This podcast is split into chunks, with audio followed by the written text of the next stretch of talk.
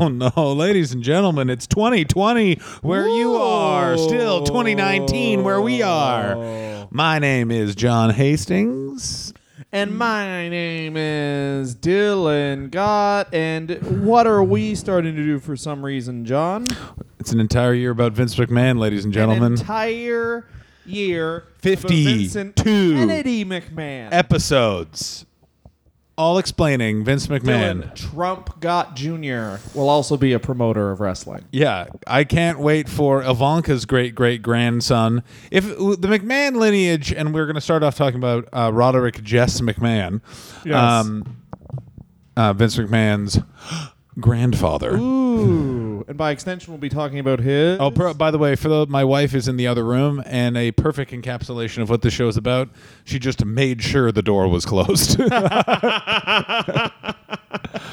If she hears too much, she'll have to file for divorce. Ah, I'm gonna want to sleep with him at some point. I better make sure this door is shut and my ears are filled with cotton. Yeah, and that's not a sex thing. That's a next to thing. Yeah, Dylan doing the classic Dylan Gott thing of just eating food he sees. There's some Trader Joe's jar- chocolate sea salt caramels.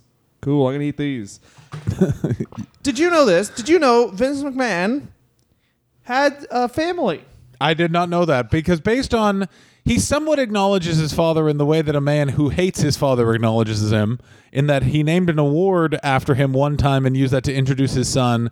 Made mention of a lockbox, which is, I assume, where he keeps his father's body. Not buried in the ground, Dad, still alive to see what your son became. I feel like Vince McMahon has his father's penis just over his bed, just so he knows that his is bigger. Yeah, I you fucking loser. you look no further than okay. We were talking about Jess McMahon. Jess McMahon was an Irish immigrant, came over um, at, Roderick Jess McMahon Jr. at the turn of the century. Already there, the building blocks of who Vince McMahon is is that his grandfather, I guarantee, was told he was lesser than his father, Roderick Jess McMahon Sr. Isn't it interesting that Roderick Roderick McMahon Jr.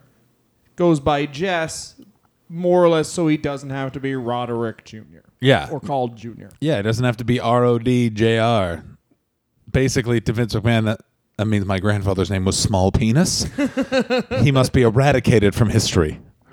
But it is true though, because it's like Vince McMahon the second is not a thing. And it, it, I don't understand why he wasn't like the third. Do you know what I mean? Like I don't know. Like it seems Well, no, he is, but what he he's is. going for is that what Vince is always going for is that like stately. He's like a stately carnival promoter. He is. It's also one of those things where I actually do believe that Vince does believe that he isn't living in his father's shadow. We'll get to it on the episode about Vince Sr. I don't believe. Vince Sr. was against the territorial expansion based on how Vince Sr. treated the NWA. We'll get to that next Plausible week. deniability there. There's a lot That's of that. exactly And what there's it a lot of like stuff that we're gonna learn about today, as far as his grandfather, where Vince McMahon and the McMahons in general really have always done the this is sort of illegal. It's kind of like They've, uh, the, they always have been people who took advantage of jaywalking laws. If that makes any sense. Yeah, they're a family that has always existed in the gray areas of anything. So basically, uh, Roderick Sr. Uh, emigrated from Ireland in 1868, gave birth to his son, Roderick McMahon Jr., known as Jess, May 26, 1882, Why did they? Uh, why did they immigrate? Here's how far back we're going on this. because of the potato famine. Because of the Fenian uprising, which failed. Uh, yes. So for those of you that don't know this, and that means so we're you're going not. back 150 years. You're not at part to of the, the Fenian Rising. Yeah, for those of you that don't know about this, essentially, uh, England and Ireland had a over hundred year long civil war that England just goes, no, didn't happen. And Ireland is like, oh no, there's all this history. They were constantly the oppressors based off of uh, vague religious problems Yeah. dating back to the Middle Ages. And England just goes, no. I like that. That's They like, do not acknowledge. Like, how much did you know about the Troubles before you lived in the UK, Dylan? I didn't even know they were called the Troubles. I knew that there was something called the IRA, and I I kind of thought they were the good guys, but they may have also been the bad guys. I one night did educate myself because I was like, what are all these allusions to car bombs every Irish comedian has? And then I watched and I was like, oh my god. Yeah, like these these- people are the devil. The Irish have no morals. I mean, they have some morals. No morals. They, They- can't they morally understand what good and bad is. They would call and let you know you wanted to get out of the bar. it's also the reason why London has no uh, garbage cans and has people that sweep the streets because they used to put the bombs in garbage cans. That's why. Oh, really? Yeah, that's why on the tube it's those hangy plastic bags so you can see a bomb. Yeah, that's the the whole thing. It's all IRA security. And The reason why the the Queen has a huge amount of security specifically because of the IRA. The IRA killed her cousin, Lord Louis Mountbatten. ooh. Yeah, blew him up in his boat because he didn't like the idea of security watching his boat. Bit of egg on his face. Fucking Christ. Well, if you can find his face, he was blown up. yeah, but uh, Take that, colonial oppressor, from two white dudes from Canada. yeah, what was his name again? Louis Mountbatten. That's something. Uh, wouldn't kick him out of bed. you wouldn't. That's a because Tried, he's dead. tried to get Prince Charles to marry his granddaughter, which means that Prince Charles would be married to his second cousin. Old school. That's really sick. That's fine. Dylan, how many of your cousins have you kissed? I've kissed three of your cousins. Only the men.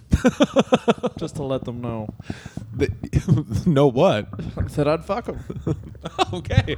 How how backwards yet progressive? See, what you do is right. If you fucking dick your cousin, right, and it's Please a man could- and a man or a woman and a woman, the person who does the dicking or the I don't know more vigorous scissoring is the uh, leader. Is that how it works in the Gott clan? That's, that's our family crest. It is. I have It's seen. a it's a it's a ma- it's two men having sex and then the man banging the guy in the butt and there's an arrow that just says leader. and none That's of, our family crest. none of it's in Greek, and all of it is drawn on this on the torn out side of a Labatt's two four. Yeah, yeah, yeah. No, it's a Labatt. Yeah, it's a, oh yeah, that's another one. Is if I peel off a Labatt label and give it to you, you're legally a fucking loser. Yeah, because we're a Molson family. Leader. Yeah. oh yeah. I don't think anyone. I don't think you could walk into a family function of mine with a Labatt. Like a scene would be made. What would the scene entail? Oh, hang on one second. nice. A bunch of people calling you French, and that is a fate worse than death. Isn't Molson the French one? No Labatt. Oh, Labatt. Yeah, that makes more sense. Yeah. Oh, that fart is disgusting. Even the idea of like Oh my word. drinking oh my god a, lo- a blue? Like i remember i remember when someone tried to drink a labatt we're getting real canadian here. And especially since this week we got a tweet some of your listeners aren't from canada. But if you drink a La- try and go into eastern canada into english canada. Try and go to alberta or english canada with a with a with a labatt blue. And if you don't have an accent people be like what do you want to You might as well, yeah, be dressed as Hitler at a bar mitzvah. Like, no i mean not dressed no, as someone Hitler. would say, "What's?" No, they would. In Alberta, someone would say, "What's the meaning of this?" that's a bit more With their fists. Pardon me. Pardon me, sir. Yeah. And that is a stretch in this instance. Pardon moi. The Fenian, what's the Fenian Rising? Was the Fenian Rising was uh, it was a failure of the Irish to be equal to the English, which persists to this day. Yeah, in Dylan's eyes. In my eyes, they are actually more equal than the English because the Irish didn't vote for Brexit. The English did. This is the difference between me and Dylan. I believe in the European Union. Dylan, and I'm quoting now, I don't like them. It's because of immigration, and I'm glad the UK is leaving. I I self-funded a slogan. It was a EU PU. It's true. You know that bus with that sta statistic from during the Brexit campaign where you get 300, 350 million dollars for the NHS? That that bus was Dylan's apartment. yeah, yeah, yeah. He still lives in that bus. I also funded those. Why do you want a union when you could get a PlayStation? I funded those ads too. Those in the states. What were the, I've never even seen A bunch those. of anti-union people um, were like, "Yeah, you could if you pay your union dues, that's like three hundred dollars a year. You could get a PlayStation Four.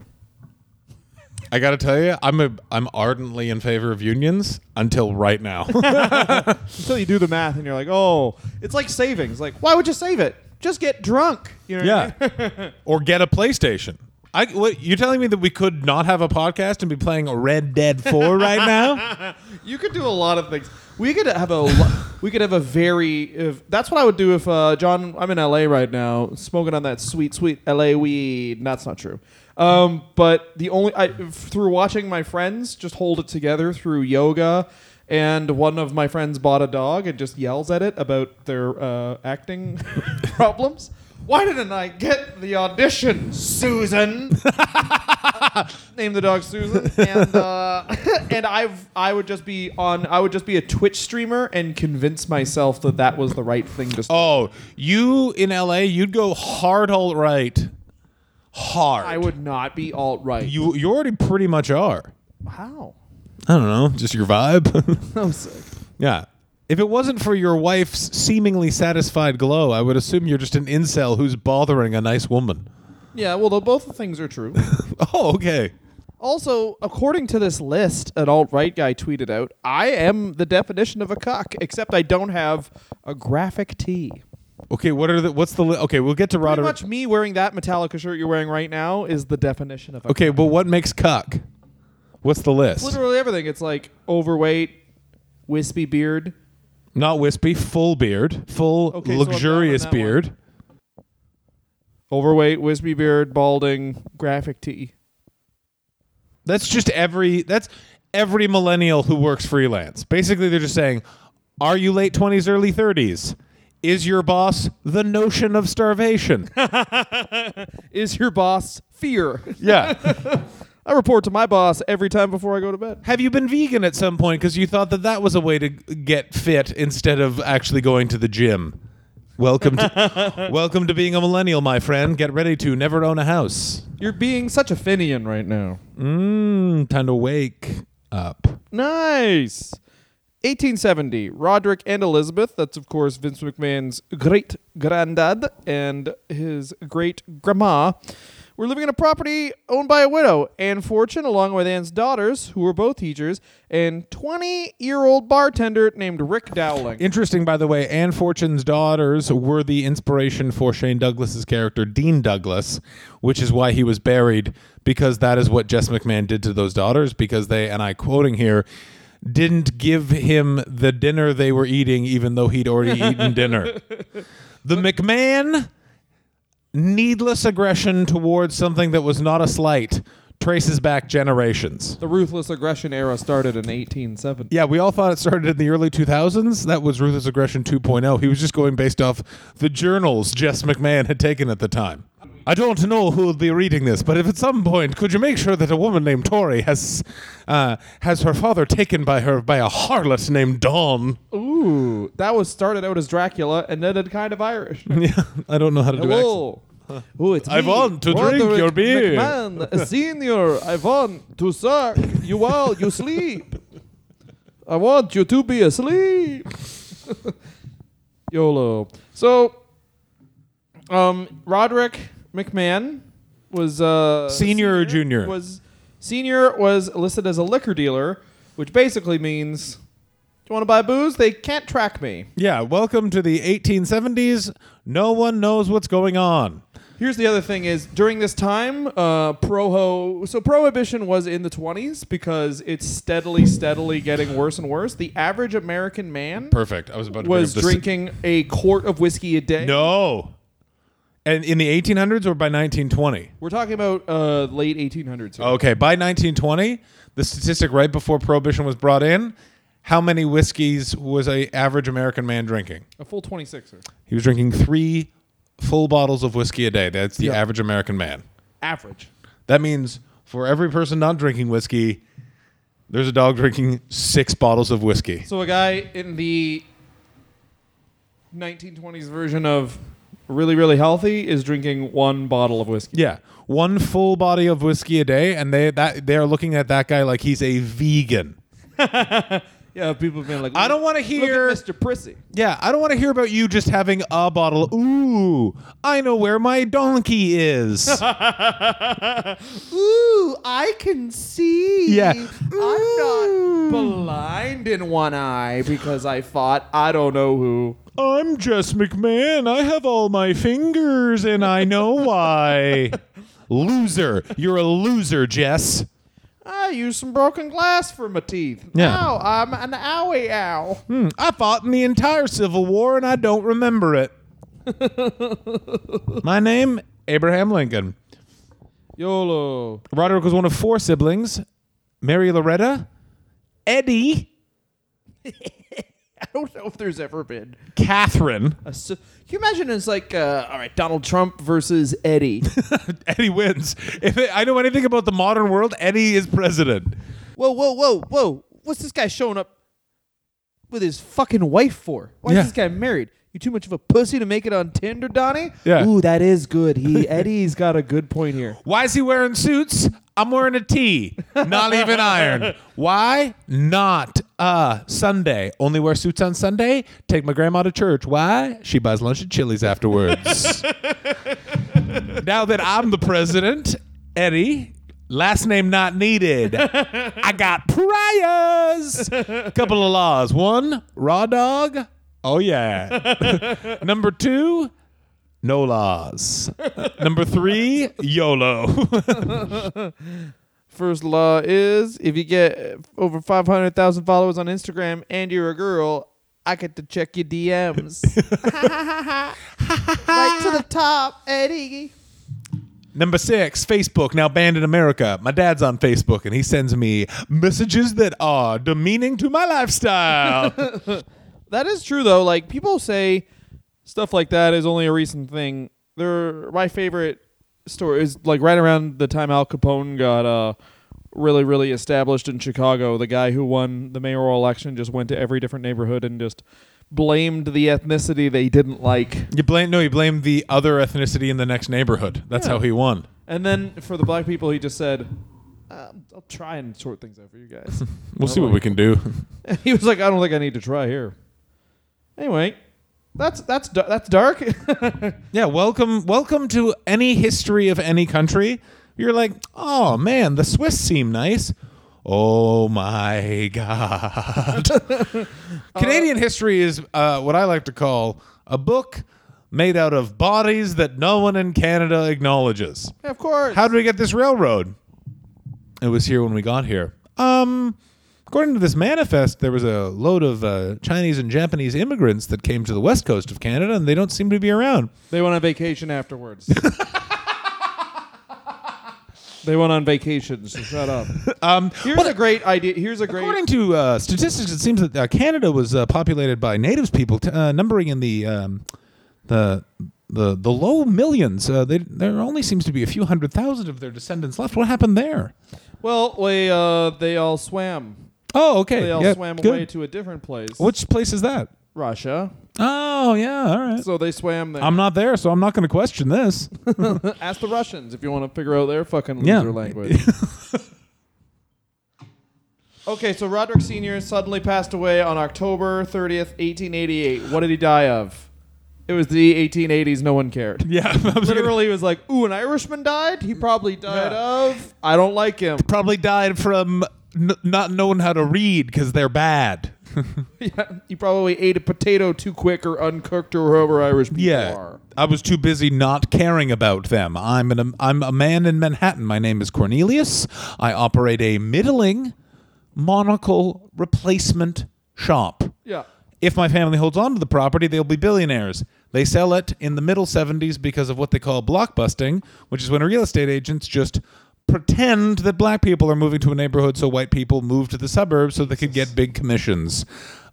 America, it is the country that Dylan loves, and John isn't so cool about it. No, John lives in LA where there's a bunch of tent cities, and then John sometimes goes to the tent cities and says, "Clean this up for, for sunrise." Uh, my wife wants to look at something nice. While First of all, goes." two problems with that. One, Yes. not sometimes, always. Good. Number two, nothing to do with my wife. She wants them to have a place. I say this: I would like to walk down my sideway sidewalk unobstructed. Sir or madam, please find a domicile or yeah. here's something fun.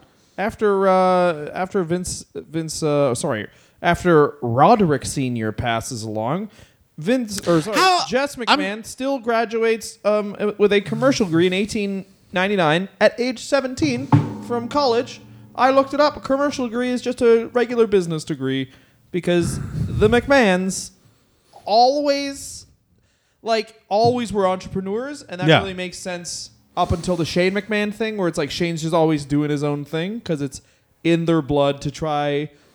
At times, They all- zany schemes. They also find what s- they s- they find like the next wave of sketchy thing. It's crazy that Vince wasn't an early investor in Uber. I but that's because it's not sketchy enough. That's funny. It's not sketchy enough. So if it was His great oh, so, weed company, then maybe. yeah, weed company. No, co- like if they are pushing to make cocaine legal, Vince McMahon is the first investor in that. yeah.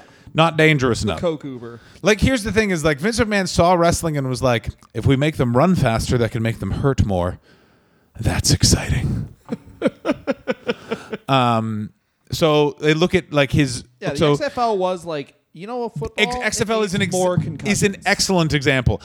Oh, the NFL. What if they all had bats? yeah. Let me ask you this: Have you thought of just giving them guns? What if the ball kills you? It's a time bomb. Yeah. At 48 minutes, whoever carried the ball dies. Yeah, I'm just spitballing. I'm just.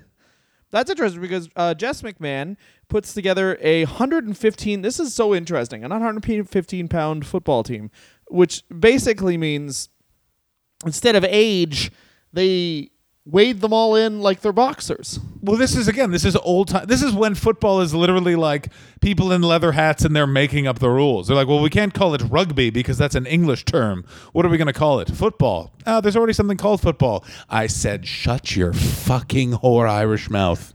That's by the way, Roderick McMahon's talking in the mirror to himself. And this is the interesting thing. The first time a McMahon is in Madison Square Garden, the building that for uh, going on like a hundred years they've booked in. Not now because they fucked them over, and now they use the Barclays Center. Interestingly enough, uh, December fourteenth, nineteen oh three. Uh, Jesse McMahon's 125 pound football team uh, wins the New York Indoor Championship. Yeah.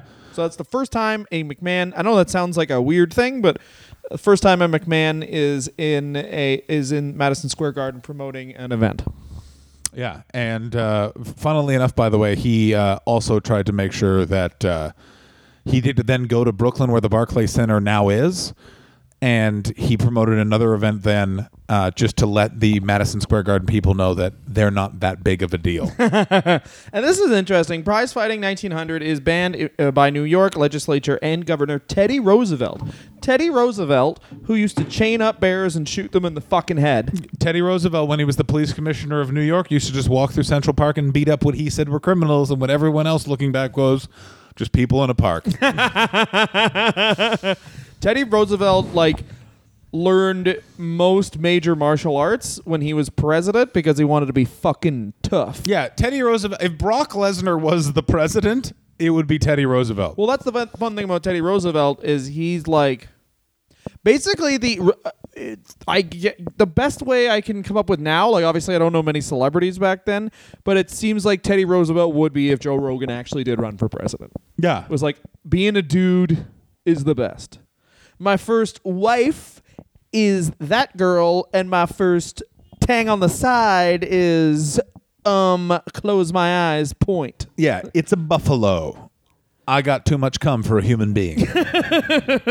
um, the thing also you have to remember about Teddy Roosevelt, uh, last president to have his own military uh, detachment, the Rough Riders. He rode as part of the U.S. military while he was a sitting president. I think I'm not 100 percent sure about that. Rough riding is also a term for Doing it, no condoms, also known as the Wrestler Review preferred method. Yeah, he was also the first guy to uh, make sure that women got food stamps, but they were organized by cup size. oh my god! Uh, we're trying to have women here, not an itty bitty titty committee. Re- Teddy Roosevelt, unpublished memoir. Fuck. Why Jugs is good is with three Z's. Yeah, a lot of people think that the um, various wars they had in South America were over uh, bananas. It was actually over uh, them not giving him enough bikinis for the various women he met. Yeah, he, he found out that they had the bikini down there, and he was like, "Steal them all. Yeah. we could make our own. I no, they know how to do it better. yeah. if I wanted to make my own, I would make my own. I don't. I want them to be naked I want and us to be in revealing clothing. I want to take what they have. yeah. But Teddy Roosevelt, by the way, was the inventor of the phrase "Did I stutter?" Really? He was while he was stuttering. He was just asking.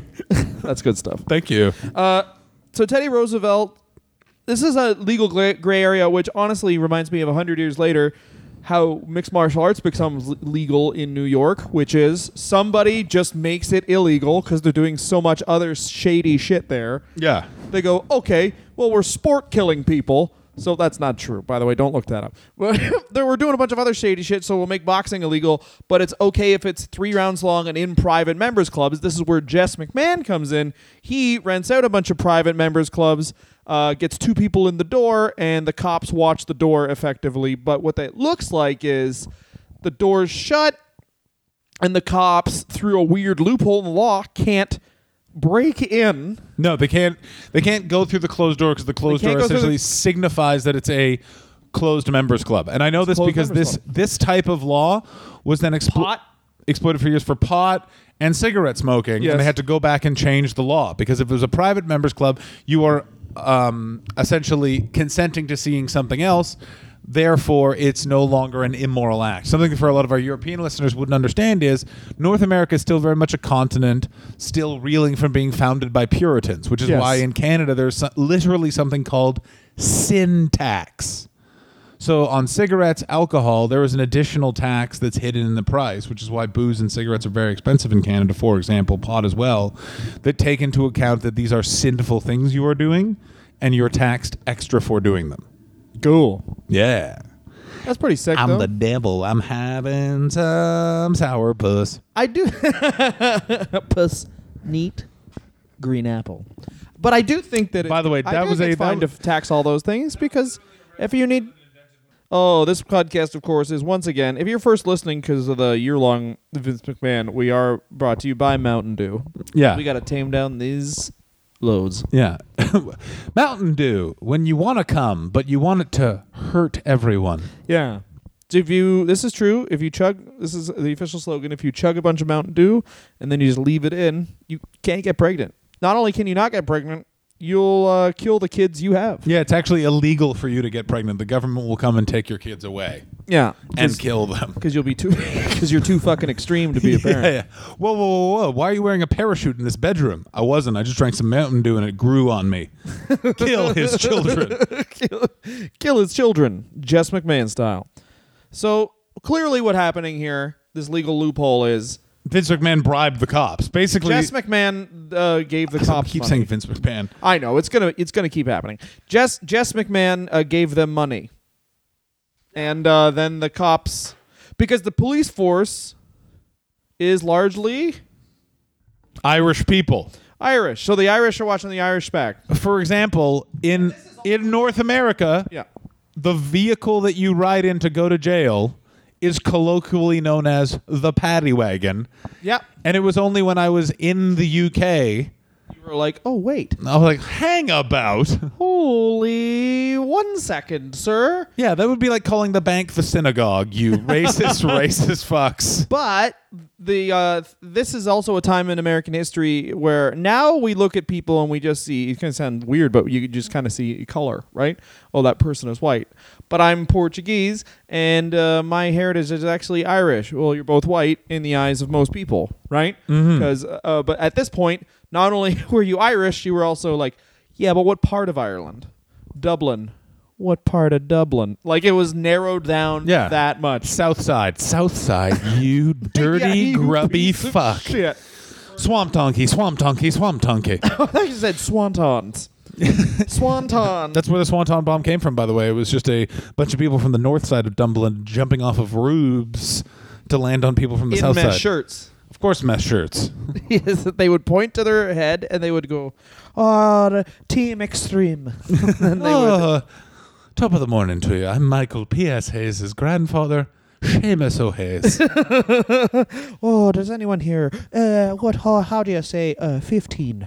oh no. Oh, it is we some oi to toy to toy, a fifteen-year-old, nice and not knowing what's going on. oh, it's important to know that I'm Michael Hayes' great grandfather, and I'm the one who gave the Catholic Church all those ideas. Me and my priest are just talking about what do we find attractive, and I'm telling him he sees it my way now. Oh, it's all. It's just important to know when the door is shut, no rules. I learned that from Jess McMahon. So this is a this is interesting because rum runner for a dad, and then he becomes underground boxing match boy, and also starts promoting ten round boxing matches, which are usually known as pretty big bloodbaths. And I mean, you can pretty much take the leap that he would probably be like, just fucking put a show on. Yeah, of course. Also, there's this is this is another thing. There's less laws, by which I mean, if you're sta if you're not out cold, the ref has no way they're stopping it. No, this is yeah. There, this There's is no there's the bare knuckle. like again in the '60s. You could box every two weeks, and they were just like, "That's a sportsman." This is this is literally like he's fighting four mu- fights tonight. His payment is he gets to see a woman, not talk to her. This is also I, f- I forget who it was who beats John L. Sullivan, but they have just won. And they understand John L. Sullivan was the first heavyweight champion in the world, and he established that title by literally fighting anyone, anytime, in any bar. And then the guy who beat him uh, invented avoiding being punched. This is literally that was what happened. He moved backwards, and John L. Sullivan would move forwards. He would avoid the punches, and then punch John L. Sullivan in the face. And then John L. Sullivan would go, "What type of witchcraft is this?" this is this is when people always talk about boxing of like being this elegant, beautiful art. I'm always just like, it was invented in a room where it's like we want to punch these people. Wait, wait, wait, wait, wait, and I want to gamble on it. Get that man some shorts. I read a book on boxing. Literally, I forget the nobleman, but the first boxing match was just between two slaves, who just was like, "I'm bored. You guys fight." I would have been the uh, Marquess of Queensberry, where we get the rules. The Queensberry No, because. Queensberry was uh no, that wasn't him originally. But like, because there was no rules. There was there was three phases. Marquess of Queensberry is the most advanced. Originally, it was like, uh, originally it was you could grapple as well, like but like waist up. It never involved the legs. Boxing did. yeah, of course. That's and it was like Marquess Queensberry rules was like no like holding and hitting and all this stuff. Or like uh, there's a there's a moratorium like the referee goes okay separate. Let me ask you this: more anything, theatrical rather How than just far back do you have to go in anything that M- Vince McMahon has touched to find slaves were involved at some point? That's true. Like his grandfather doing boxing, boxing progenited by two slaves fighting for the pleasure of an English nobleman. Uh, Vince McMahon's WWF. All of them are essentially indentured servant I guarantee that like I don't know that much about PT Barnum. I should learn more. But I guarantee that like Vince McMahon probably his dream was to open the circus because you could kill an elephant. yeah, it's probably easier now to kill a man than an elephant. Like people feel better about killing the man, so that's why he's in wrestling. yeah, that's a very good point. Is he just saw the future? Yeah, human rights violations all over the place in China. If you fucking kick a dog, Yeah, then people just shoot you dead in the Yeah, street. Pam Anderson's going to be saying something about you on Twitter, but Aleppo happened, and everyone's like, well, you know, hey that man, was over there. omelets.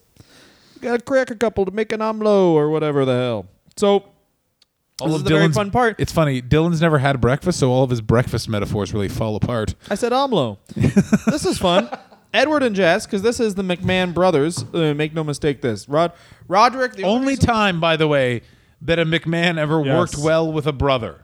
Will they get less and less agreeable as time goes on? Because Jess McMahon is clearly like Even the idea that they started off working together is in stark contrast to how Vince McMahon treats his brother. Yes, Vince McMahon Yeah. has a brother. How much does he hate him that he's never been mentioned on television? This is the great thing. This is what we're going to learn about. We're going to learn about Vince McMahon's brother at some point in this. So here's the fun. Uh, so here's something fun: is Edward and Jess McMahon founded the New York Lincoln Giants, which was a Negro League team. They were then uh, they then lasted till about 1930. Um, because Negro League teams did not have much money, and you basically had to get a star, and you would do barnstorming, which basically means you go town to town, uh, beating that town's best baseball team. Essentially, the Harlem Globetrotters are doing the stage show version of this, exactly. which is you come, you watch on one side, these people do these amazing things against your shitty team. Some famous players from the Negro Leagues, by the way, are Satchel Paige. Yes. Oh, and the country singer. Oh, what the fuck was his name? Josh Gibson. It's Josh. It's Travis Tritt. There was a very famous black country singer who was also a Negro League baseball player. Basically, that guy was like, "I need to be in industries where I am not accepted for who I am, but I'm very good at it." And they're like, "Well, baseball and country music, and if at some point you could be president, sir." Then uh, you've got it made in the shade in America in terms of being uh, marginalized based on what you are and not who you are. But the Lincoln Giants were a good team. The a team from Cuba, the Cuban Stars, all the way from Havana, came and faced them in a three-day series. Of course, the Stars win, but who cares? I mean, if you're if it's 1911 and people from Cuba are hearing about how good for you, it's just like, oh, this team seems very good. I'll walk south till I hit what I think Cuba is. yes, we're the Cuban Stars. We're all the way from Manhattan. Yeah. We're from lower Manhattan. How much lower? Four blocks. he got tired and didn't have food left. he got tired near an Atlas and then he made a baseball team. So in ni- April 1912, the McMahon brothers became responsible for their third boxing venue, St. Nicholas Rink. Boxing by this time is legal in New York, which leads to the McMahons trying to. Uh, oh, they, they stage a fight with uh, the featherweight champion Johnny Kilbane against Frankie Burns. And this is when he causes controversy, Jesse McMahon does, because he wants to uh, work with Jack Johnson, who is the first black heavyweight champion of the world, who got it basically because he uh, had called out the champion so much the champion had no choice but to try and fight him. The champion was, I believe, Tommy Burns, who was a Canadian guy at that point. So he, while he was, this is perfect Canada. While he was racist, he did want to fight him. Yeah. Like Tommy Burns was a racist man. It's not because he he wasn't like they're all the same and they deserve a good tussle just as anybody else does and deserve to make a living. No, he was basically like I will prove uh, white supremacy, and he heavily did not. He Quite was- he ironically, was beaten very badly. his sense of fairness outweighed his sense of racism. well, he was the other thing was jo- Jack Johnson was spending. Uns- unheard of amounts of money at that time, f- literally following him around the world, being Yeah, heckling like, him. "Fight me, fight me, fight me." Heckling fight me." him. Um, Jack Johnson just basically had a shitload of money because he just beat up people for money. Yes, he did. Um, very famously, he was pulled over driving across state lines with a white woman, which came with a fine between two states. And he gave the cop double because he said that one's for on the way back. Jack Johnson rules. And he also yeah. Also, the phrase "the Great White Hope" comes from uh, their search for someone to defeat Jack Johnson when he is the champion. takes seven years. Yeah, takes seven years for them to find anyone who can beat Jack Johnson. Jack Johnson, by the way, he just looks he. If it was modern times, Jack Johnson would have been seen by Vince McMahon, and the noise of Vince McMahon's boner would have been heard by the International Space Station, because he he looks like a star. He has an amazing physique in a time when they're like, wait, medicine balls haven't been invented yet, and Jack Johnson looks fucking hench as shit. Yeah, exactly. Yeah, he has abs in 1912, which is like there's two people, Jack Johnson and Teddy goddamn Roosevelt. That's not true. Teddy Roosevelt very fat. Yeah, Teddy Roosevelt's abs, he cut off a fucking antelope. So this is crazy because he he. All right, so Jack Johnson is going to face top contender Joe Jeannette uh, on September 12th. Sorry, on September 25th, 1912, and he's putting a five thousand dollar deposit up towards a twenty five thousand dollar purse for the champion appearing. That is the highest figure ever offered for a ten round fight. That's crazy. At this point, At that time, by the way, $25,000 is like $54 million. yeah. Um, I'm going to do the math really quickly in my head. A bajillion D. it's worth all the tuna in Mexico, as my grandmother used to say midway through dementia. Yeah, and he's banned in every. This is everyone's so fucking mad at Jack Johnson. He's banned in every state except New Mexico, Mexico, but it's not due to his color. It's because of the commission. The commission wouldn't like just found a technicality. I love this is I love I love when They're white- trying to flush him out now. They're trying to get him to just give over the title. exactly, and I love white people's fucking just like yeah we know we're racist, but let's just make something up. But then the other thing is, this is a McMahon trait. I mean, this might be digging into everything too much, but w- what the hell else are we gonna do? It's gonna do 52 weeks on this fucking thing. Of just like you always say about Vince McMahon, which is the ultimate capitalist, where it's like sometimes capitalism leads itself to, hey, you know what? Support the troops. Yeah, supported. Uh, re- this guy supported um, desegregating a sport, and other times it's like, yes, I will work with this horrible uh, regime. Yeah. Yes, I will give hundreds of millions of dollars to Oh, yeah. make a the Make a Wish Foundation. Oh, what's that? Uh, Liberia would like WrestleMania 39. How much money are they willing to give Yeah, me? exactly. Yeah, and A- they want us to do what? A billion dollars in blood diamonds, which I assume are diamonds made of blood. You had me at blood diamonds. oh, it's actually not that bad. No, we'll make it that bad. yeah, yeah, yeah. No, no. I I should be clear. I want diamonds made of blood. I want diamonds covered in. No, no, no, no, no, no, no, no, no, no, no. Not covered. Made of. Okay, so what you're asking, you're saying is blood diamonds. So, okay, how many of these Make Wish kids do I have to trade for the diamonds? Um, we don't like. Listen, we're a despot dictatorship, but we kind of draw the line at trading uh, disease-ridden children for something that I think you've made up in your head, Mr. McMahon. yeah, yeah, yeah, yeah, yeah. Stop negotiating with me and just name a number. Listen, I brought the kids. yeah, there's a lot of them, and They, haven't been fed in hours. They think they're meeting John Cena, and I don't even know who that is anymore. So, all right, we're gonna have to take a break because I don't know how long it's been, but It's been 41 minutes. okay. Well, then uh, we're gonna get to more about Jess McMahon after the break. Oh, hi, everyone. I think you're all wondering does Dylan use condoms? No. And that's why you need to do- donate to Patreon because he has a lot of children his wife doesn't know about. I am the king. I coined the phrase risky cream pie. and you need to give to Patreon to help my maybe there's a baby fund. Patreon.com backslash wrestler review. If you don't want to do that, uh, you're a fucking loser. But if you're still a fucking loser and you're okay with that, rate us on iTunes. It does help with the algorithms for old fucking uh, Steve Slobs' goddamn Apple things. So rate us on iTunes, rate us on SoundCloud, rate us in real life, 1 to 10. Here's a hint we're both 10s. So the McMahons also courted scandal when standing accused of purposely overselling boxing events. Of course. Uh, by the way, you this knew- isn't that bad, by the way.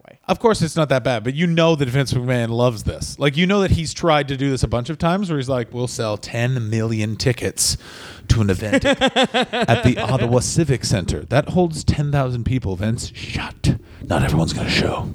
But this is the other thing is if you're these Irish immigrants who had no money and you're fucking within the span of a couple years promoting a world heavyweight champion boxer. Oh, my God. then of course you're going to be like I want to make all the money I need right now. Your dad sold mule cleaner and eye blinder, and you are literally rolling in money and smoking cigars. Like it's it's they're they're the top of high society. This is this is you know at this time boxing was American opera.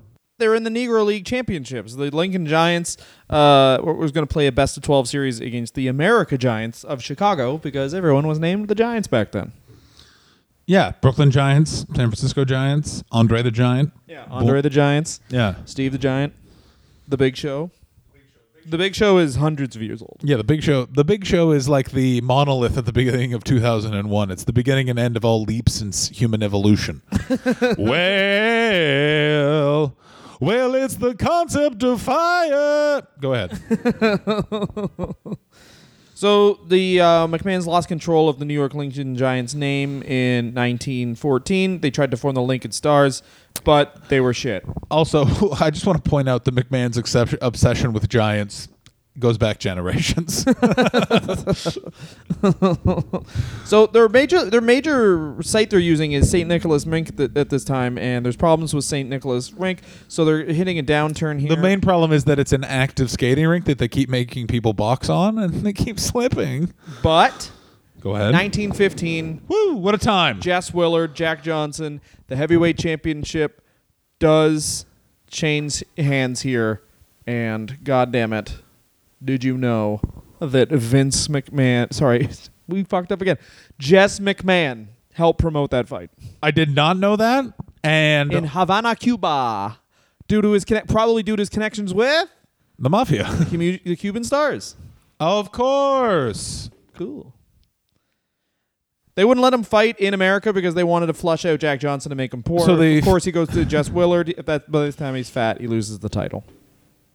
Everyone's going crazy. Everyone's so excited. They're more excited about this than they are about the winning of uh, World War One, which would occur in 1918. Mostly because America doesn't get involved to that war for another year. Jess marries a woman named Rose. Uh, they have missionary sex with no kissing and gave birth to three children, one including Vince McMahon Sr., July 7th, 1914. Uh, Vince McMahon Senior born uh, around the outbreak of World War One, which is how Jess McMahon characterized that son's life: bloody, muddy, a lot of gas. Have a son one day and make sure that he fights and fights against paying people any sort of wage. I'll never forget when I had my son Vincent. He came out demanding payment. He's named Vincent after the patron saint of not paying you a fucking thing because you don't work hard enough. Now, uh, between the years of 1914 and 1918, uh, specifically 1916 1917, when America enters the First World War, athletics essentially stop being staged because all of the strong fighting men are dying in the fields so that a family feud could be resolved between a bunch of Queen Victoria's grandchildren. But also, Go ahead. Jess McMahon advents. Have a Steroids. side. Yeah, have a they invent steroids. He's injecting his kids with different things, and event- eventually Vince gets fucking yoked out of his fucking mind. kills his father. Kills his father and Starting- his identity as Jess McMahon. Yeah, starting the great tradition that is the Vic- the McMahon dynasty. That's why Shane was expelled from the company because he was getting too hench, and Vince didn't think he could withstand his attacks. yeah, you have to He's learned that I'm sus- susceptible to attacks from behind. He's learned I'm susceptible susceptible to bullets. yeah, no, no, no. So 1921, he um, promotes. I'm sorry, I fucked up. Ah! They both pursued uh, jobs away from promotion. Eddie, of course, Jess selling furniture full time, and Eddie working on the railroad. That's another thing. They just immediately were like, "All right, well, we got to do this now." This is a time. Bear, bear in mind, it's not until the 50s that people get dreams. Like literally. That's very funny. In the 1920s, you don't have a career. You just have a. There's no. Hey, it's a job. There's Do- no savings account. No. It's literally just like, oh, we we could have three meals before, and unless I get a job doing something ludicrous, we're down to one. Yeah, even we go back to Vince McMahon's great grandfather, Roddy, Roddy Senior. Um, Already trying to diversify the promotions idea. Uh, Roddy's uh, Jess's plan, uh, unlike Vince's, which was making movies, uh, Vince is like, ah, we do boxing and trains. he has roommates. 150 years ago, he was raised in a house with roommates, and now the shit fucking economy is so bad. Shane McMahon has roommates. yeah, those roommates, by the way, all of the executives from that weird Chinese Netflix that he was the president of. Yeah, and Demolition. Also, Yeah. some members Oh yeah, of Demolition. yeah. Barry Darsow and Crush's Ashes also live at Shane McMahon's house. Here comes the ash. I'm gonna smoke inside. I am smoking. You can't stop me. You can ask me to leave, but I'll still stay. I got nowhere to be. I'm sitting down. Give me your Netflix password. I don't have money. Here comes the axe. Here comes the smasher. We've used your fridge for a toilet. the food is sta- is uh, stained with their shit. I got confused. Where is the bathroom? Anywhere I like. I stole your cigarettes. Wait, those were cigarettes. That was just a bunch of carrots that I smoked. I'm a weird guy. Your kids owe me for some competitions. They didn't understand. Can I have five bucks? I need it right now. Ask me no questions. Mr. Fuji was the last man I considered a friend. I deleted your bookmarks. They're all porn now. the type with stepsisters. I really like that. I'm never gonna leave your house.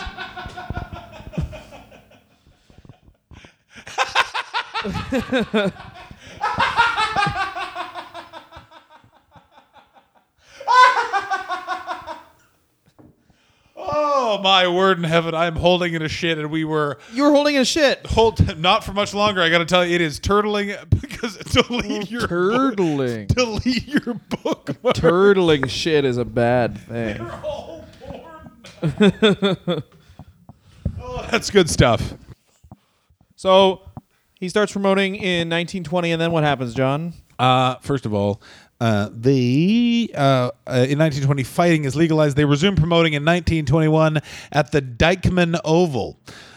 Uh, with Jess, by the way, having to have a second uh, job at the Commonwealth Sporting Club in Harlem. He founded a basketball team uh, to represent the club known as the Commonwealth Big Five.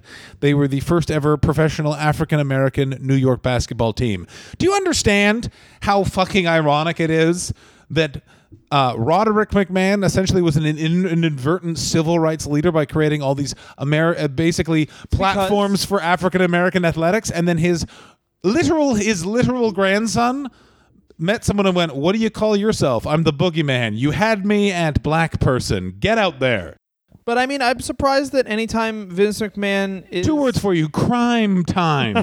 But I'm surprised anytime like you you've interviewed this guy about Crime Time, he doesn't just start spouting off about how he's like I'm "I- absolutely shocked about that as well. He's like, I promoted, I've promoted black uh, athletes my whole life. The Junkyard Dog. I promoted you The know, Rock, which he The Rock, and and um, even my great grandfather pro- had, had a Negro League team and had the Powerful Five. Were they called com- the Commonwealth Big Five, the Commonwealth Big Five? which Also, sounds like a name from How a come committee. sports teams don't have just cool names like this anymore? I know exactly. Why does that be the Toronto Blue Jays, not the Commonwealth? Yeah, why isn't it? No, Not, I mean, there got to be more than five. The Commonwealth twenty-five. Yes, Commonwealth Because if you think about it, they're the closest thing to a team that represents the Commonwealth of England. I agree. Interesting, interesting, and good point, Dylan. Why are we Thank both you. shirtless now? Oh yeah. By the way, this is in a tub.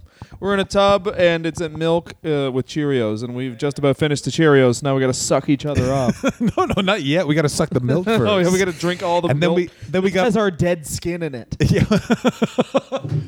yeah. Drinking someone's bathwater is disgusting. We got to find the treat in this cereal bowl. ooh, I have so many pubes. You do have a for a man who doesn't have that many hair. I have seen your penis, and what's weird is it's all shaved, save the balls, so it just looks Mm-hmm. Yeah, like yeah, a, uh, seems like a scraggly man. yeah, it's like the guy from Anthrax. yeah. It's yeah, got you're a sick ass goatee, Scotty and sick ass balls goatee. also every time you come, it does sound like, uh, fuck, I'm, I can't remember. I play the noise from the Disturbed There- song on my phone. Ooh, ah, ah, ah. Oh, oh. I, we have to stop again because I need to see if my wife's out of the bathroom so I can poo. Hmm, Dylan Gott uses the N word. We need money for lawyers. Donate to Patreon. Minimum donation five dollars. Maximum donation suck job. Sorry for that interruption, everyone. I had to go to a man's restaurant and shit in it.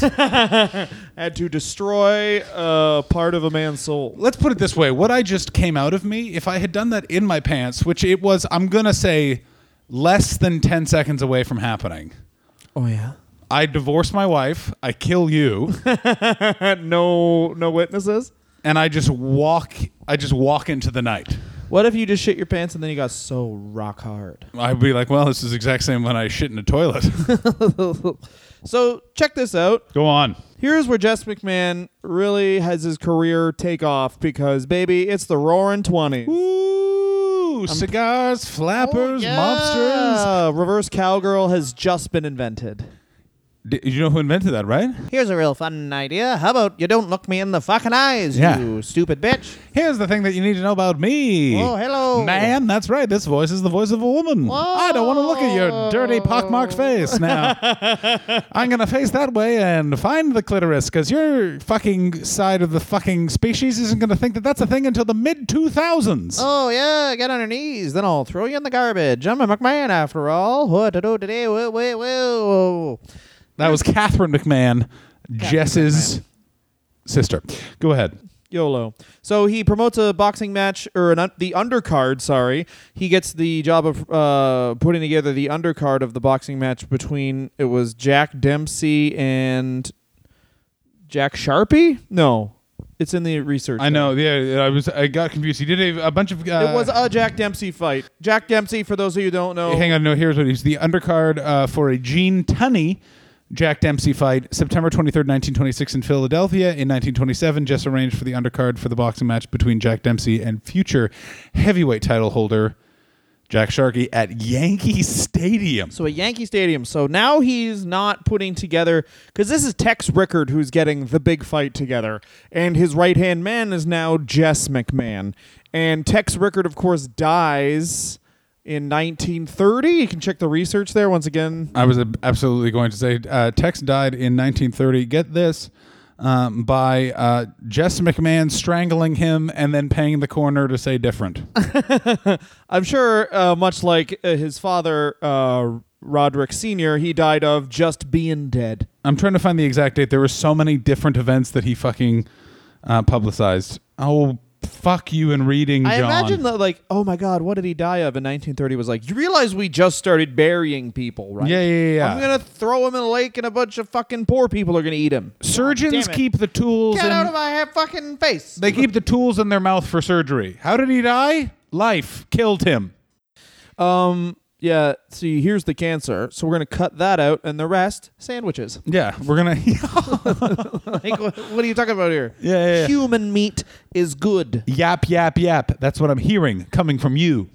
I'm a widow. Boring. Vinny Sr. gets involved in promoting wrestling in 1931, does he? And also, this is when his daddy, his papa, Jess, starts promoting a bit of wrestling too because Gene Tunney and Jack Dempsey do a wrestling match in 1929 because people, this is how crazy it is, people aren't sure that wrestling is fake yet. Yeah, no, they well, they're not. Listen, there's people in the '80s that aren't sure that it's fake. Like it's, but this is when no, but here now, like every every article about wrestling from that era is like this is all fixed, whatever. But they don't do it theatric- theatrically at all, which is like they basically just fucking trade whoever is dominant for the first thirty minutes, and then someone wins. And there's always two to three falls. Absolutely. Uh, one of the wrestlers is called the Fiddler. His grandson, of course, Jerry Lawler. That's good stuff. Um, the promotions expand, expand, expand. Um, just obtained a license to promote in what is known as the Broadway Arena. In February 1931, he had had a bunch of issues with the Commission over contractual regula- uh, um, contractual irregularities Yes. um, uh, in the uh, late 1920s. So this was a reinstatement of his promoter's license. He drew 1,200 for the card, headlined by Stanley Stasiak, who I assume is Yeah. Stan, the man Stasiak's dad, or is that Stan the man Stasiak? That's not Stan the Man Stays. So that's his dad. yeah. Holy! Sh- are you telling me that Shawn Stasiak is the ra- he's the Randy? The only one who's not good. Yes. Yeah, he's, the, he's the Randy Orton of chiropractors. He Get was- that he does pills and smokes. He would be like if Vince McMahon sucked. That's what Shawn Stasiak was. So he's he's whatever Shane McMahon's kids are going to be because they're That's not very going to be funny. they're not going into wrestling. No, they're nothing. They're being raised by too kind of a man. They've been raised by two billionaires as well. Yeah, like they're They're no. gonna invest in like. I don't know. Ever since Daddy bought all the air in Connecticut, I really haven't had to work. yeah. You owe me five bucks. You owe me five bucks. You owe me five bucks. Like their mom is also from money royalty. I can't remember what she does, but she's like a part of like a movie producing family. Jeez, Yeah. sick. They're like the they're like Julia Louis Dreyfus minus the insane talent. Let's talent. kidnap those kids. Already done. That's where I was. Kidnapping all the kids and keeping them for money. That is what I'll do for a second job. Welcome to the kidnap review. Kidnap review. This is a good one.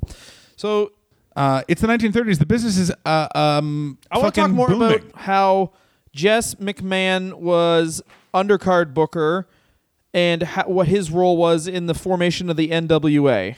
Because the NWA forms in 1933 with Toots Mondt. and Jess McMahon essentially forming a partnership. Jess McMahon isn't one of the big guys, though. He's just kind of there. Jess McMahon is Pat Patterson. They form what's known as the Trust. The Trust is formed by Toots Mondt, Jack Curley, Jim Londos, and Paul Bowser. They hold a covert meeting at the Hotel Peninsula, uh, Pennsylvania, pardon me, in Manhattan. Um, and this is the sort of the progenitor to the NWA in 1948. Yes, because this is Tex Rickard dying. He was the first person to promote big, big, big uh, events like this. Like he also promoted wrestling. He also promoted Hackenschmidt and all that stuff. The problem is that Tex Rickard obviously leaves a power vacuum when a guy like that dies, because there's still an appetite for the events. Very interestingly, like any of these alliances, there's a huge amount of bad blood between Toots Mondt, Jack Curley, Jim Londos, and Paul Bowser. A huge amount of buttle, uh, double crosses and other problems. Um, the fact that they entered a room and none of them ended up being killed is pretty impressive Yeah. for this time period. Uh, Jesse McMahon, along with uh, someone named Carlos Luis Enriquez, uh, who Jess had known from the turn of the century through football, were associated with the foundation of the NWA known as the Trust, but they were not central characters, which I got to tell you is a huge amount of luck on their part because when you're dealing with what I assume are five very combustible personalities and something as backwards and weird as semi illegal pro wrestling, yes. if you're a tertiary character, when you have power vacuums created, you just move into that power vacuum because you were always around that person. So it seems like that there was a natural succession there, even though there necessarily wasn't. Also, the semi legality John is talking about is because people are still gambling on wrestling. That's how wrestling was started. That's why wrestling was fake, is because you can control the money. Yeah, you could rig the fucking deal. It's Yeah, whoever gets more bets on them loses. Um, the formation of the trust is what uh, apparently aggravated Jack Pfeffer. Jack Pfeffer was a maligned um, Promoter himself, promoter himself. and then he exposed ra- wrestling. He exposed it. He said it's all goddamn fake. Uh, yeah, he just said it was all goddamn fake and bullshit. Fifty years before the Iron Sheik and Jim Duggan caused the mattress, uh, massive controversy, and fifty-five years before Vince McMahon Jr., Vincent Kennedy McMahon did it himself, so he didn't have to pay money to athletic boards. Exactly. In 1933, Vince McMahon Sr. Senior. Vince's daddy needed money, or more importantly, needed a position where he could keep other people's money.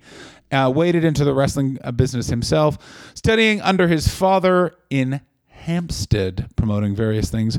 Um, uh, after Jess and Carlos had attempted to start their own promotion in Yonkers, but that lasted only briefly, so McMahon moved to Hempstead and was working for the trust there. so this is base this is another uh, thing is you're seeing that now this is all this is all me being speculative but Jack Dempsey has come and gone and these people have learned that a draw like that in heavyweight boxing is a lot more rare than a draw in wrestling because obviously you can control the outcome. If you get a heavyweight boxer uh, to be a huge draw like that, not only are you at the prey of real sports, he could just get knocked out, you're also at the prey of someone else coming in. And what happens with boxers all the time is we've had this deal since you were, you know, you first were in, but uh, you get 15, I get 15%, you get 85. Someone else comes in and says, You're already a star, I'll take 10. Obviously, 15% of a million is a lot different than 15% of 25,000. It's the problem with it's the Buster Douglas problem. I always think, which is any someone can get lucky at any time in actual sports. And this is why, for sure, this is a very fatherly thing to do. Is he goes, I'm guaranteed that Vince probably was like, "Oh, boxing is great," and then Jess sits him down and goes, "This, these guys have formed a coalition. We can get some of their money, and this is a controllable outcome rather than." Now that's obviously complete. That's absolute speculation on me, that it's seems- also a time period where wrestling is hot. They're expanding and opening promotions. This forms in 1933. By 1935, they've moved back into Yonkers. Um, they are uh, promoting a variety of outdoor boxing events and wrestling events. Um, and by nine and in 1934, Jess turns down promoting boxing events. Pardon me, making it a watershed moment and moves the business primarily into professional wrestling. yeah. In by 1930, in July 12th of 1937, Jack Curley dies of a Being dead. heart attack. That's well, the key thing about 1937. That's the first time they actually decided to tell you why they died. All right, we're gonna have to come up with the reasons why these people are dead. Yes, heart attacked him. Uh, couldn't withstand that. That is really funny that that's the phrase they decided on. Heart failure. No, it came at him. No, he's a man. So here's what happened. Your heart, his heart beat the shit out of him because he's a pussy. So what's gonna happen is I'm gonna write down body's a pussy or heart attack. Well, your choice. Yeah, your What do, you- choice. what do your family want to read? Bear in mind, in the Bible that I use, "body is a pussy" means that I get your house, wife. Uh, 1937, Jack Curley dies, leaving said power vacuum in the New York market, as we discussed a moment ago, and who slides on in there. Oh yeah. Yeah, yeah, yeah, it's me. I'm sliding. John Hastings does. Uh, this, by the way, Jack Curley's uh, death led the MSG to stop booking wrestling events altogether. The last one going ahead in 1938. Um, in 1939, Jess was chosen to address the State of Athletic Commission uh, by the trust, more than likely, to lower the minimum wage for wrestlers. This is good. fantastic. Send a McMahon to do a McMahon's Yeah, job. yeah, yeah. And he because he's uh, known as being like really likable and uh, uh, slick tongued, Yeah. and it's still because this is all of those stories about Vince McMahon are out there, but still when he talks to wrestlers in 2019, they still are like, no, he's great. Yeah, because they're fucking rubes. I don't even know about that. I think it's just like he's. It's probably one of those things where it's like you've heard a lot about me, but that's all bullshit, and you're like, yeah, it is all bullshit, and then they're like, mm. No. anyway. So by this contract, not only do you uh, not get any days off, I get your kidneys whenever I want, and I mean whenever. You kissing your wife on New Year's? I Yeah. take both your kidneys. You can kiss her, but you're going to taste something. no kidneys. It's my kidneys on her lips. I have 95 kidneys. Yeah, yeah. I'm Vince McMahon. I had a premonition. I was in Hong Kong once trying to do a wrestling deal with a Mao Zedong. We met in Hong Kong, neutral ground, and a soothsayer said I would die of a kidney disease. I had 95 kidneys installed in my body. I'm really upset that CM Punk and I couldn't see eye to eye because I really wanted his liver. Yeah, that seems like a It's a clean- healthy fucking loser He boy. really should liver. have read his contract for WWE backstage. It says when that show is canceled, and it will be because it's the worst thing that's ever happened with the name WWE on it. And I'm counting all those pay per views from 2004. Like when I pinned God. 1945, Jess decided to diversify by promoting concerts at Washington in Washington D.C. with a German boxing promoter named Fred Gersh. Great. Um, Jess became wary of the travel. He passed on the duties to his son, Vince McMahon Sr. In his early 50s, Jess was still promoting and working at the Sunnyside Gardens in Queens. This guy just liked fucking working more than one job. Yeah. Yeah. He's a Irish immigrant's kid. There's no way he ever felt safe. He like had a house made of money that any time he was like, but if I take apart the money house, people will see that I have a money house. I better get a job as a gardener. Yeah. this is how Jess McMahon woke up every morning. Uh, the the idea No of a- more weakness for me. the idea of a if, if he could see now and the idea that someone hits a snooze alarm, he would just ha- have a stroke and die. Yeah, that's actually what killed him. Is the snooze alarm was invented. People delay work. they just died. I don't want to live in a world like this. The last ten years of um, uh, of Jess McMahon, basically, he just fizzled out. He never worked steady. He just was retired and he didn't yeah. know how to do that, so he died. Everyone does this. Yeah, his son took the reins of his empire and built it into the WWWF. We will talk about that son and his bloody pisses next week. A man who emoted somehow less than his father, I assume. Jess, how did Jess die? Irish, he's dead. Cerebral hemorrhage in a hospital in Wilkes-Barre, Pennsylvania, November 21st, 1954. So Triple H got him. The cerebral assassin.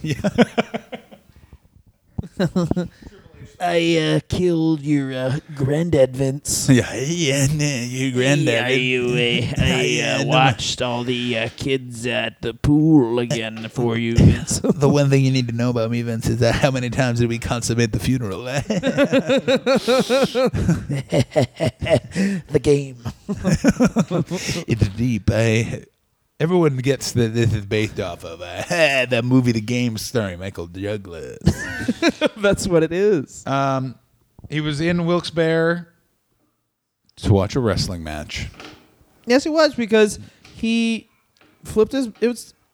It's guaranteed what Vince Senior wanted to do to Vince Jr. He slowly handed the reins over to him, then passed on. But just ba- it is what Vince The American Dream. Is what Vince Senior did to Vince Jr. It's just it's And painted. just Vince took it and was like, "You gave me too much." he just Again, we're going to talk about this next week. I I have a different perspective on it. I have a hugely different perspective on what happened with Vince Senior. buddy. If I remember correctly, we got two weeks of Vince Senior, so we're gonna have a good time, ladies and gentlemen. Thank you very very. Much. What is the best thing about Jess McMahon? Go ahead. Oh Del. yeah, I forgot the only the other thing. The best thing about Jess McMahon. This is gonna be weird. Uh, best thing about Jess McMahon. Oof, the um. So I guess would be the best thing would be the highlight of his career, and that would probably be having something to do with the Gene Tunney Jack Dempsey card because that was his first shot at the big time, and clearly led paved the way for the rest of his career. The worst thing about him, lowering the minimum wage. I'm going to disagree. Best thing about him lowering the minimum wage. Okay, good. Because that's exactly what any McMahon would do. What that? You need me to appeal to a government body to screw over someone that's not in my direct family? Out of my way. Yeah, you need me to charm someone where they have all the points Yeah. in my favor, but I'll still get it done. Yes. Yeah, you think- that's when Vince Mc that's when the sperm that would become the sperm that became Vince McMahon Jr. was born. That speech, a part of his body. Mm-hmm. That was speech went created. into the sperm and said, "One day I'll convince a man named Dick Ebersol that we can compete with the NFL." Yeah, and then that that sperm had a pompadour. That grew sperm grew a pompadour, and it was later Vince McMahon Jr. Yeah. What's the worst thing about him? He was killed by Triple H. I got another one. Uh, yeah, the Super Evil Assassin strikes again. You, you have the same voice for Triple H and Stu Hart. no, Stuart's a bit more slow down no, you could do. You should just do. No, but uh, Triple H is just sped up Stewart. That's the only difference. no, sped up Stu Hart is uh. No, Stewart, you have to go really slowly because you have to get you get you. Oh, Stu Hart's more mumbly. Triple H is clear Stu Hart. yeah, that's yeah. Basically, they're the same guy. in the basement. uh, They're both monsters. Caleb. Uh, I don't. Once Who's again, Caleb. don't think Triple H is a monster. I honestly think Triple H is just a huge dork. Yeah, but it's much funnier. He's just a six foot four fucking nerd. He's a he's a 14 year old who's living his dream.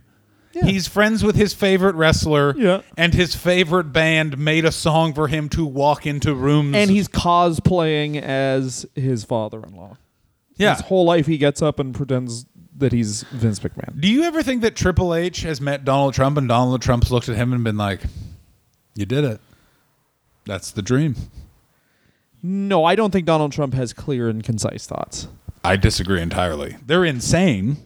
They're as insane as my thoughts earlier. We had to stop the show and I had to run to a business and shit. And they were as insane as the thoughts I had during that. Went down an elevator having to shit. By the way, that's that's an intense ride. oh, I took I took the stairs. You don't you don't tempt fate like that. You don't have what could only be described as a violent toilet on Yeah. the way. You're boxing with God there. Thank you so much for listening, guys. I'll tell you who tried to promote a boxing match between him and God, Jess McMahon. Don't worry. His grandson made it happen. Yeah, yeah, yeah, yeah, yeah. Thanks very much for listening, guys. Uh, obviously, you can rate and subscribe. That helps us out a lot. Rate on iTunes, SoundCloud, any other medium. You see us on Stitcher, all that crap. This this year I'll be in London at the Soho Theatre. I will be Boobies. touring Australia, Canberra Comedy Festival, Big ol' boobies. Melbourne Comedy Festival, and the Brisbane Comedy Festival. All that information is on my various social medias, and I'll be in the Cal- Soch Meads. be Calgary Yuk Yuk's January 26th, 27th. Boobies, boobies, boobies. I have a bunch of stuff I'm working on. DylanGott.net. DylanGott.net from my shows in January, February. Oh, also at some point in the not so distant future, we are going to be taking down the full catalog, and that will be going behind the paywall of our Patreon. So be a year back. So it'll be as of January 1st, 2019, you'll be able to access, but anything before that, putting behind the paywall for all those Patreon pervs, as we call them, the Patreon pedos. we wish we could tell you a more specific time, but we can't. Yeah, because we're not good at this. Also, uh, you'll get a bunch of pictures of me and John in the tub as kids. Yeah, yeah, yeah. And by kids, I mean uh, in the year Last week. 2019. Yeah. Last week. We're babies. Ooh. It's my third decade of being a baby. Oh, the doctor is checking me for lumps. I better take a picture. That's one of the pictures. I got lumps on my humps. I farted and I stood up. well, it's better than what it a smells real bad. I'm gonna waft it out the window. what a gastronomic episode we've had. I had to leave. this I- one's real bad. I had to leave my. I think I have this cold. I can't smell it. Smells like a shit. dead raccoon. Anyway, uh, John, thank you so much for being here I can't us. smell anything. Patreon.com backslash wrestler review. Patreon.com backslash wrestler Oh Twitter. no! Twitter and Instagram. Twitter and Instagram uh, at Wrestler Review. We have a Facebook fan page, the Wrestler Review Podcast. Please, if, like, if you're not going to give us to in Patreon, just follow us on Twitter or like the Facebook fan page or Tell Dylan on to get a new asshole because he just burned that one out. Oh yeah, or um, or like and subscribe. Anything that'll push our metrics up, make us more people know that we are uh, raging uh, monsters. Thank you so much for listening, guys. You guys are always the best. Bye bye.